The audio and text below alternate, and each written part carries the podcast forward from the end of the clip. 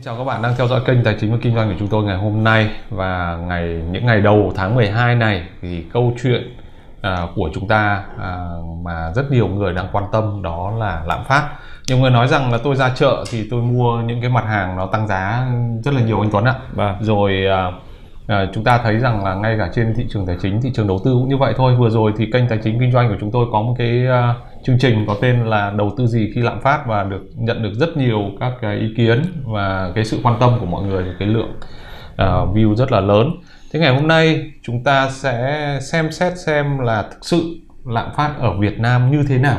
Vâng. Đấy, như thế nào không có nghĩa rằng là à bây giờ nó đang là mà tăng bao nhiêu phần trăm rồi lạm phát nên giá tăng như thế nào mà chúng ta cần phải hiểu cái cấu trúc ở bên trong cái thực tế lạm phát của Việt Nam là gì và như thế nào thì đấy là cái chủ đề ngày hôm nay thế thì à, với cái nội dung đó thì anh Tuấn có thể cập nhật giúp tôi xem là cái à, các cái con số gần đây à, nó như thế nào được không Vâng, trước khi mà đi vào cái con số chi tiết đi, thì tôi xin chia sẻ một chút thôi. Đó là lần trước thì cái clip là đầu tư gì khi lạm phát, đúng không ạ? Và rất là nhiều bạn thì nói rằng là không hiểu thế nào là lạm phát kỳ vọng. Tại vì mọi người không hiểu đó là một cái thuật ngữ kinh tế à, chúng ta kỳ vọng về lạm phát và chúng ta sẽ hành xử như thế nào khi lạm phát đến. Chứ không phải là chúng ta mong muốn lạm phát các bạn nhé. Đấy là cái điểm đầu tiên. Cái điểm thứ hai là bảo rằng là các anh không nói rõ ràng rằng là phải đầu tư vào cái gì cả. Trong khi đó thì chúng tôi đã nói rất là rõ cộng đồng cố vấn tài chính Việt Nam. Khi mà chúng ta có kỳ vọng về lạm phát thì gần 150.000 người đã đưa ra những cái cái cái cái lớp tài sản mà các bạn cần phải quan tâm. Cổ phiếu mà có lợi ích khi mà lạm phát đến này à, bất động sản này cũng như là vàng Uh, trong khi đó thì uh, Warren Buffett một huyền thoại về đầu tư cũng nói rất là rõ là bạn sẽ đầu tư vào cổ phiếu tốt. Ừ. Cổ phiếu tốt có nghĩa rằng là nếu mà cái lạm phát nó đến thì bạn có thể chuyển cái phần tranh giá đấy cho khách hàng hoặc là bạn có thể tăng năng suất ở một cái mức làm sao mà toàn bộ bạn bạn có thể bù được cái mức uh, trượt giá của lạm phát thì đấy là một cái cổ cổ phiếu tốt tốt thôi. Thế thì mình cũng rất là mong mọi người khi mà xem các clip thì uh, sẽ sẽ có dành thời gian để suy nghĩ thật là sâu. Thì, thực, thực ra thì cái đấy nó cũng là một cái thực trạng thôi, mọi người chỉ lướt lướt lướt lướt, lướt xong rồi tức là qua comment thật nhanh. Tôi cũng và chúng ta không cần quá quan tâm đến cái câu chuyện đó mà mỗi vâng. người chúng ta cần phải hiểu xem câu chuyện là một cách chi tiết thực tế bên trong như thế nào chúng okay. ta sẽ ra quyết định tốt hơn. Rồi để cập nhật con số anh Tuấn. Vâng, cập nhật các con số thì ở đây thì mình có thể chia sẻ cho mọi người đó là khi mà chúng ta có kỳ vọng lạm phát thì cái chỉ số CPI của tháng 11 và 11 tháng ấy thì lại đang ra rất là thấp. Tôi có thể chia sẻ ở đây là chỉ số giá tiêu dùng CPI tháng 11 chỉ tăng 0,32% so với tháng trước, tức là tháng 11 đã có tăng so với tháng 10 và CPI tháng 11 tăng 2,1% so với tháng 11 năm 2020 có nghĩa là đo từ tháng 11 năm ngoài đến tháng 11 năm nay thì có 2,1% thôi. Và tính chung 11 tháng từ đầu năm ấy thì tăng 1,84% so với cùng kỳ năm trước. Như vậy nó nó dẫn đến cái con số rằng là nếu chúng ta đo lạm phát bằng CPI thì uh, cái việc mà 4% uh, kế hoạch chúng ta hoàn toàn đạt chỉ tiêu. À. Và như vậy là nếu theo như con số tôi dự tính thì đâu đó năm nay CPI uh, ờ, từ tháng 1 cho đến tháng 12 đâu đó nó chỉ khoảng 2% thôi anh Long. À, tôi cũng nói luôn là một số uh, độc giả của kênh tài chính kinh doanh nếu chưa hiểu thế nào là CPI. CPI là viết tắt của Consumer Price Index tức là à. chỉ số giá tiêu dùng. Và à, chỉ số giá tiêu dùng ở Việt Nam mình uh, thì uh, nó sẽ có các cái kết cấu để tính ra cái chỉ số giá tiêu dùng và. đúng không ạ?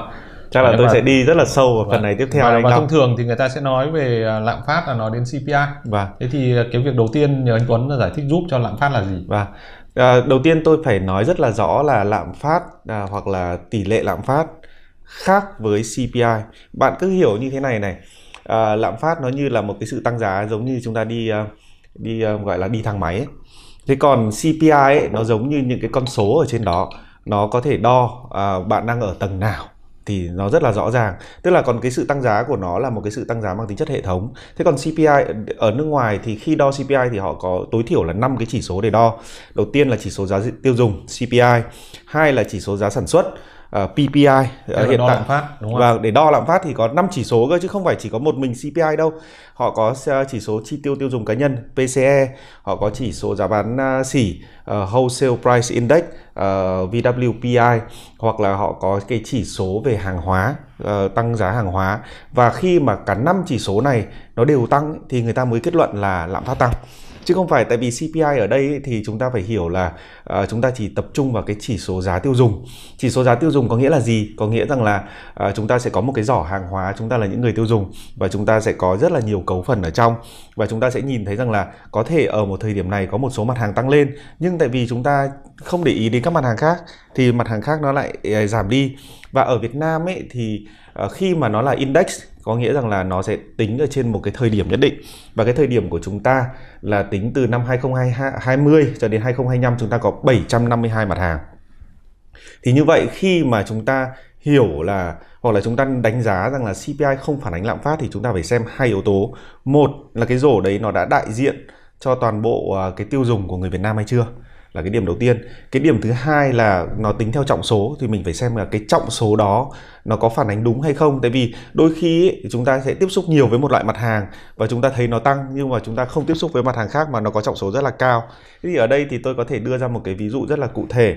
À, ở đây chúng tôi có thống kê từng giai đoạn cái rổ hàng hóa của Việt Nam à, từ năm 2005 à, 2006 đến 2010 2010 đến 2015 chúng anh anh Long có thể nhìn thấy cứ 5 năm thì cái rổ hàng hóa chúng ta thay đổi một lần. Đổi. và và có một điều khá là thú vị nếu mà chúng ta nhìn sâu vào con số nhé à, cái rổ lớn nhất của chúng ta luôn luôn là hàng ăn và dịch vụ ăn uống uh, năm 2006 là chiếm khoảng 42,85% và cái cái cái cái cái việc mà chúng ta thu nhập của Việt Nam tăng lên ấy, thì nó sẽ thấy rằng là cái cấu phần chúng ta dành cho ăn uống nó lại đi giảm xuống. Và hiện tại nó ở ở cái thời kỳ này chúng ta đang đo thì nó khoảng 33,56%. Có một cái yếu tố nữa mà chúng ta nhìn thấy rất là ảnh hưởng đến chúng ta đó là cái phần nhà ở, điện nước, chất đốt và vật liệu xây dựng. Cái này là mọi người hay nhìn thấy nhất là mọi người hay nói là giá bất động sản tăng này, rồi là giá ai mà đi mua nhà hoặc là đi làm nhà thì sẽ thấy giá sắt, giá thép tăng. Thì ở trong cái cấu phần của chúng ta nó đã nó đang bắt đầu tăng dần từ 9,99% và hiện tại nó là gấp đôi là 18,82%. Tuy nhiên nếu như mà chúng ta cùng với cái rổ hàng hóa đó mà chúng ta xem nhìn thấy ở Mỹ thì chúng ta sẽ thấy rằng là uh, cái CPI của chúng ta với cả Mỹ rất là khác nhau. Ví dụ như là ở Mỹ nhé, uh, à, cái phần ăn uống ấy thì họ bây giờ họ là một cái quốc gia phát triển rồi, họ chỉ có chiếm khoảng 15% thôi. Nhưng cái phần nhà ở ấy thì chiếm đến 42%. Chính vì vậy khi mà cái giá nguyên vật liệu tăng này hoặc là giá bất động sản tăng thì cái nhìn thấy cái CPI của Mỹ rất rất là tăng và mọi người có thể đánh giá rằng là lạm phát nó tăng. Mọi người cảm thấy nó đánh, đánh giá đúng. Thế còn ở Việt Nam thì chúng ta biết rằng là đại đa số người dân tại vì chúng ta chỉ tiếp xúc với một một tập người rất là nhỏ quan tâm đến bất động sản thôi. Chứ còn đại đa số người dân thì cái tiêu dùng của họ vẫn phải phụ thuộc vào gọi là giá lương thực thực phẩm. Thế thì cái CPI thì mình đánh giá ở đây đó là cái CPI nó vẫn phản ánh đúng về cái nền kinh tế Việt Nam. Và cái kỳ vọng về lạm phát của mọi người ấy thì đang mọi người đang chỉ nhìn thấy ở một số các cái mặt hàng mà mọi người quan tâm thôi thì đấy là cái quan điểm của mình ví dụ như tôi thấy là tôi đi xây nhà ngày xưa là tôi ờ, nhớ cái thời điểm mà tôi xây ngôi nhà đầu tiên ấy vâng. là lúc đó giá thép giảm 50% anh đúng không? Vâng. giảm nó chỉ còn 50% so với đỉnh thôi. Vâng. Thế bây giờ thì nó lại lên và thép thì nó có tính chu kỳ 2015 16 thì nó 16 17 nó tăng mạnh. Nhưng vâng. đến 18 19 lại giảm mạnh. Vâng. Đấy thì 20 à, cuối 20 đến 21 thì chúng ta biết là giá quặng sắt trên thị trường toàn cầu nó tăng rất mạnh không chỉ ừ. có sắt, chúng ta còn có nhôm này, đồng này rồi rất nhiều các cái à, hàng hóa khác nó đi vào bước vào cái người ta gọi là siêu chu kỳ tăng trưởng của giá hàng hóa. Vâng. Đúng không? Thế còn ăn uống ở Việt Nam mình à, thì rõ ràng là đây là mối quan tâm hàng đầu của đại đa số rồi. Đúng rồi. Đấy, nhưng mà chúng ta thấy là trong năm vừa rồi thì giá thịt lợn, thịt heo đấy nó nó giảm. Đúng rồi. Đấy, chúng ta phải nhìn một cách ờ, rất là thực tế và thậm chí là chủ tịch của uh, một cái công ty sản, sản xuất uh, chăn nuôi lớn của miền Bắc đi biết trên sàn đã nói rằng là chúng tôi cứ uh, sản xuất ra hai con nuôi được hai con heo hai con lợn thì chúng tôi lỗ mất một con Đấy, tức là giá nó giảm như vậy à. Đấy, chứ không phải là chúng ta cứ um, uh, cứ đưa ra một cách cảm tính xong rồi vâng. chúng ta tôi thì không thích và thậm chí tôi rất ghét cái câu vâng. chuyện là cứ lên mạng xã hội gào thét lên ừ. đúng không chúng ta cần phải nhìn vào một cái gì đó nó rất là thực tế ừ.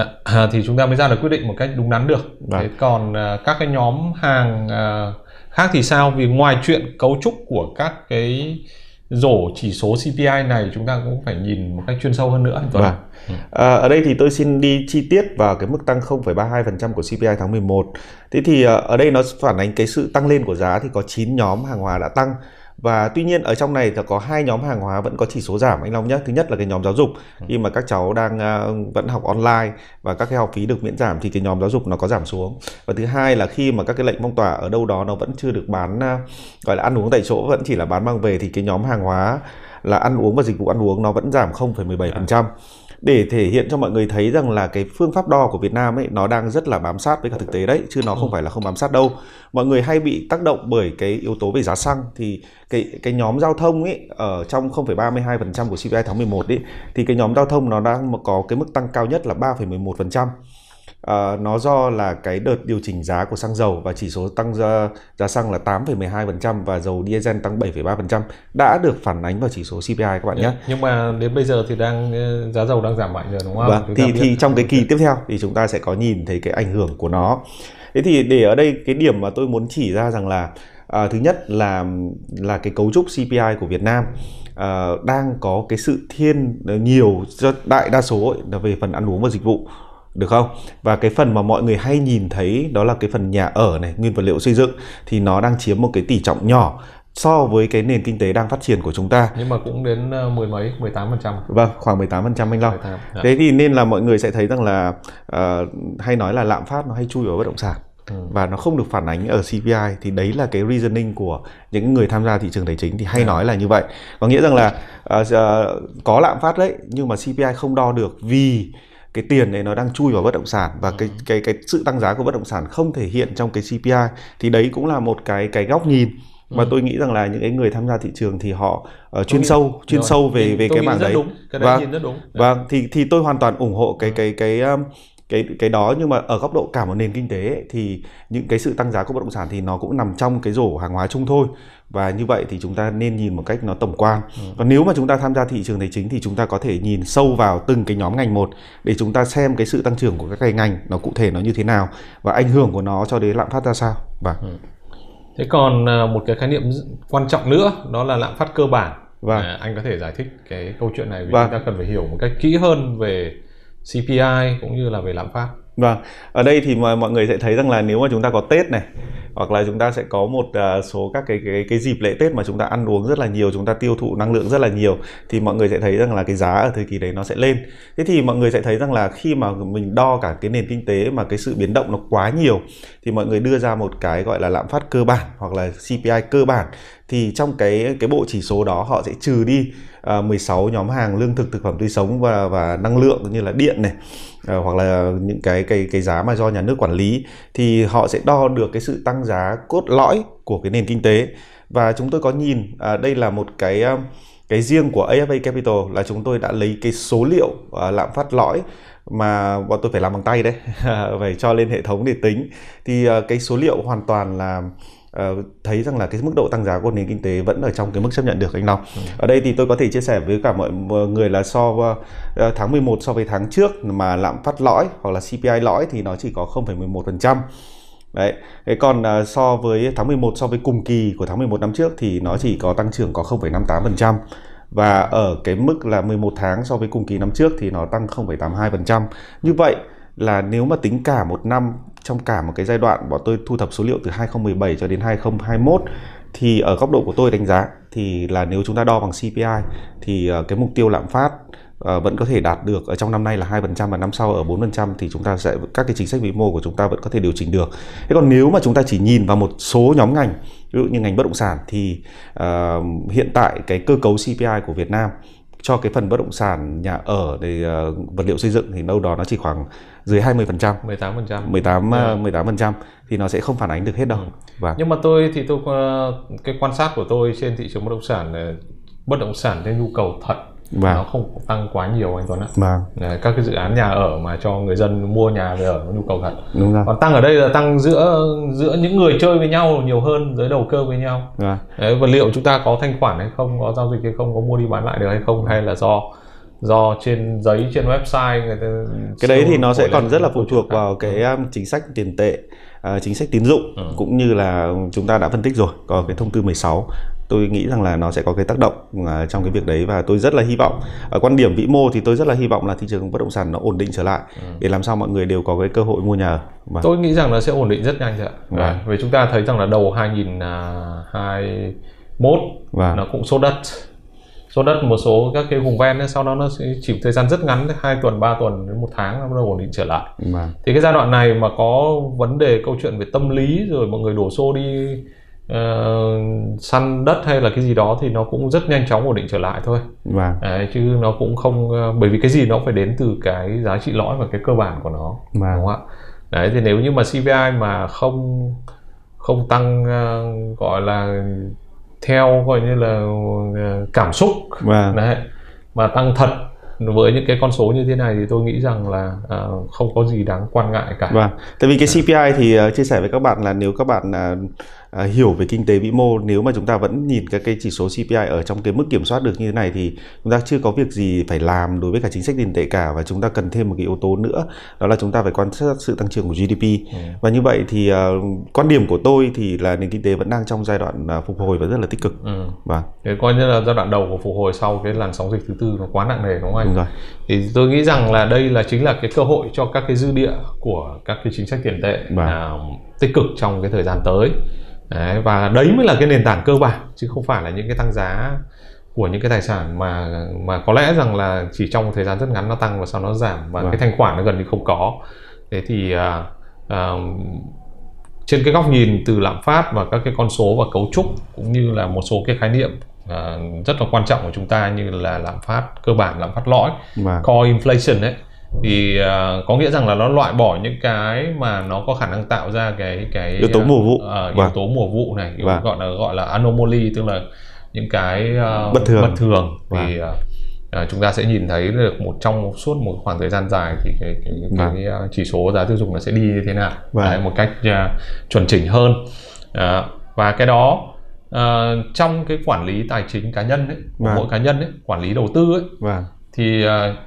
chúng ta phải xây được cái lớp tài sản của mình đây là Vâng. cái nguyên tắc căn bản nhất đúng không anh Tuấn mỗi Vâng. cá nhân ở đây xây được cái lớp tài sản và cái đó mới là cái sự phát triển à, cuộc sống một cách dài hạn nhất và vững chắc nhất tài chính vững chắc nhất thì người ta cần phải có một cái con số một cái góc nhìn rất là cụ thể để người ta tính xem là cái lợi tức của họ khi họ cấu trúc cái danh mục đầu tư à, đạt được và người ta sẽ phải điều chỉnh bởi các cái con số lạm phát Ừ. đấy và như thế thì chúng ta cần phải rất hiểu về lạm phát chứ chúng ta không thể ờ, chịu ảnh hưởng bởi tin đồn chịu ảnh hưởng bởi truyền thông chịu ảnh hưởng bởi rất nhiều những cái hành vi nó mang tính là cố ý cố ý lái định hướng dư luận ở trên thị trường mà chúng ta ờ, không bám vào cái kế hoạch tài chính của mình và cái lõi của mình trong cái chuyện là chúng ta phân bổ các cái danh mục tài sản đầu tư của mình được Đấy, và thưa các bạn thì trong chương trình này chúng tôi hy vọng rằng là sẽ mang lại cho các bạn một cái nhìn một cách rõ nét hơn kể cả những con số cập nhật Vâng. với cái cấu trúc và rất là cảm ơn anh Tuấn đã có phần chia sẻ rất là thú vị ngày hôm nay. Và xin hẹn gặp lại các bạn ở các chương trình tiếp theo.